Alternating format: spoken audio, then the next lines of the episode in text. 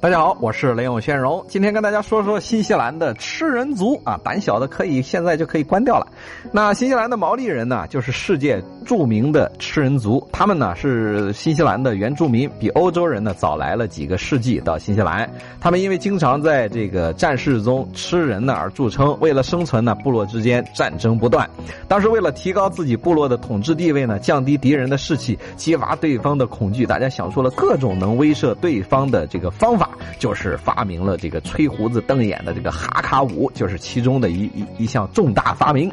那另外一项呢，就是吃人啊，吃人也可以把对方吓破胆。例如抓住战俘之后，直接生吞活剥蘸芥末吃，哦不是，哎，怎么吃这个咱不知道啊，反正就是生吞活剥了吃，或者直接烧烤了吃。一方面呢，是因为当时的这个物资呢非常的缺乏，没有吃的；还有另一方面呢，就是这个毛利人啊，为了展现自己勇猛的这么一个方面。那现代的这个毛利人呢，仍然为他们的这个祖先的骁勇善战而感到非常的自豪。那如果你访问新西兰的这个北岛呢，那你的这个旅行团呢，通常会给你安排一场这个毛利人的战舞表演。那其中最精彩的一段呢，就是吃人之前的那个仪式。那现在呢，我就放给大家听一下。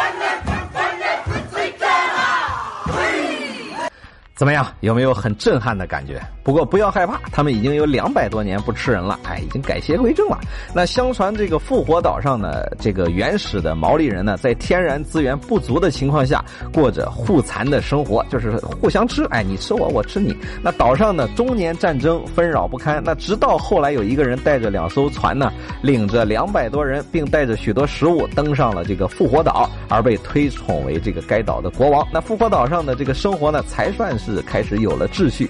那历史上呢，来自大英帝国的库克船长等人呢，发现新西兰和澳大利亚的时候，曾目睹了毛利人用大锅蒸人、吃人的恐怖场景啊，让他一直这个心理上就留下了。非常浓厚的这个阴影啊，直到现在估计还没有治好。这就是为什么明明荷兰人比英国人要早来很多年，早发现新西兰很多年，却一直不敢登陆的原因啊，因为他怕被吃掉。只是给新西兰起了一个名字叫 New Zealand 啊，也就是现在的这个新西兰。所以其实这个新西兰这个名字呢，不是英国人起的，而是当时的这个荷兰人起的啊，只是敢给新西兰起了个名字，然后就吓跑了。好，那么下面呢，我就来跟大家科普一下关于毛利人。那毛利人呢，英文叫 Maori，就是毛利啊，是新西兰境内的这个原住民，有自己的语言和文字。那他们的宗教信仰呢，是多神的信仰。在毛利语中的这个“毛利”这个词，其实是正常人的意思啊。因为当这个早期啊，这个欧洲的这些航海者啊，向他们说他们的这个民族名字应该怎么称呼的时候，他们直接就告诉这些欧洲人说，我们叫正常人，就是我们叫毛利。啊，他们呢就把这个欧洲裔的这个白人呢说成叫这个 Pakia，Pakia 呢实际上就是这个不正常人的意思。哎，说说人家这个，呃，我觉得呢应该就是我们所谓的这个鬼子的意思。啊，许多的这个考古学家和历史学家呢认为毛利人的祖先呢应该是从这个库克群岛的波利尼西亚啊地区啊的这个这个岛上呢飘过来，飘来新西兰的。那甚至呢这个科学家发现毛利人与中国台湾的这个原住民。的 DNA 非常的相似啊，甚至很多的这个语言、文化、风俗、舞蹈也有非常非常多的这个相近的地方，甚至有这个毛利的这个就是什么文化互访团啊，然后到了这个台湾实地的去跟当地的这个原住民进行交流，然后整个就交流的热泪盈眶，感觉就是亲兄弟又见面的感觉。那现在呢，就是在全世界的这个毛利总人口呢有七十多万，其中在新西兰呢有六十二万，欧洲呢有十二三万吧，英国呢。还有差不多有一万多人，那美国和加拿大差不多有四五千人。那毛利语呢，也是新西兰的官方语言之一。另一种官方语言就是英文。随着毛利人与其他人的这个混居和发展，基本上所有的这个毛利人都是会说英语的。甚至有些毛利人自己已经把自己的这个毛利语啊，已经给忘记了，只是会说英语。那毛利人和欧洲人因为彼此之间的这个互相不信任和文化语言方面的这个差异呢，那双方的这个战斗啊，在之前啊也是。这个一直一直就是没完没了的在进行的，有时呢会以一方的死亡而告终。在十九世纪的初期呢，毛利人开始跟欧洲人进行交易啊，他们这个交换枪械啊、衣服啊，还有许多这个西方的这个高科技产品啊。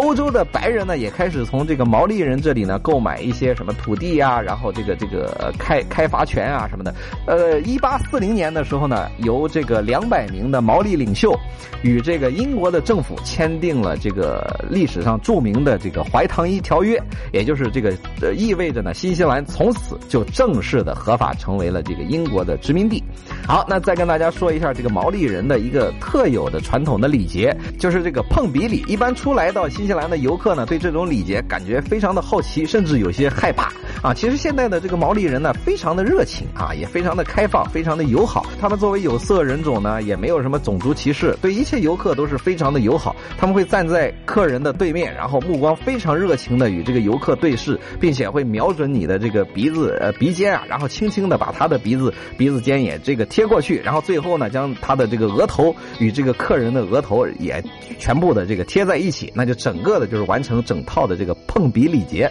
所以呢，就是大家来新新西兰旅游的时候，如果遇上这个毛利人非常的这个热情，要过来把脸凑过来跟你的鼻子碰在一起，你千万不要害怕，这是他们跟你表示尊重和友好的一种。非常好的一种形式。另外还有一件呢，跟毛利人非常相关的一件东西，我要着重的跟大家讲一下，就是毛利玉。大家如果来新西兰旅游的话，一定会接触到这个东西，因为如果你去这个礼品特产店啊，都会看到形形色色的这些用毛利玉做成的这些首饰啊，或者是这个纪念品。这个毛利玉呢，是被这个毛利人一直是尊奉为他们的这个圣物，因为毛利人相信呢，一个地方的山水和森林的这个生命力都。可以凝聚在这些石头中，那这些石头呢，就叫做生命石，被毛利人呢看作是部落领地的守护神。那这些毛利玉呢，主要分布在新西兰的南岛。那许多游客呢，有的时候在这些地方游玩的时候，甚至都可以捡到，但是你千万不要把它带走，因为之前就曾经有游客把这个未经做加工的玉石啊带回到了他的国家之后，新西兰不惜动用一切手段追回了这个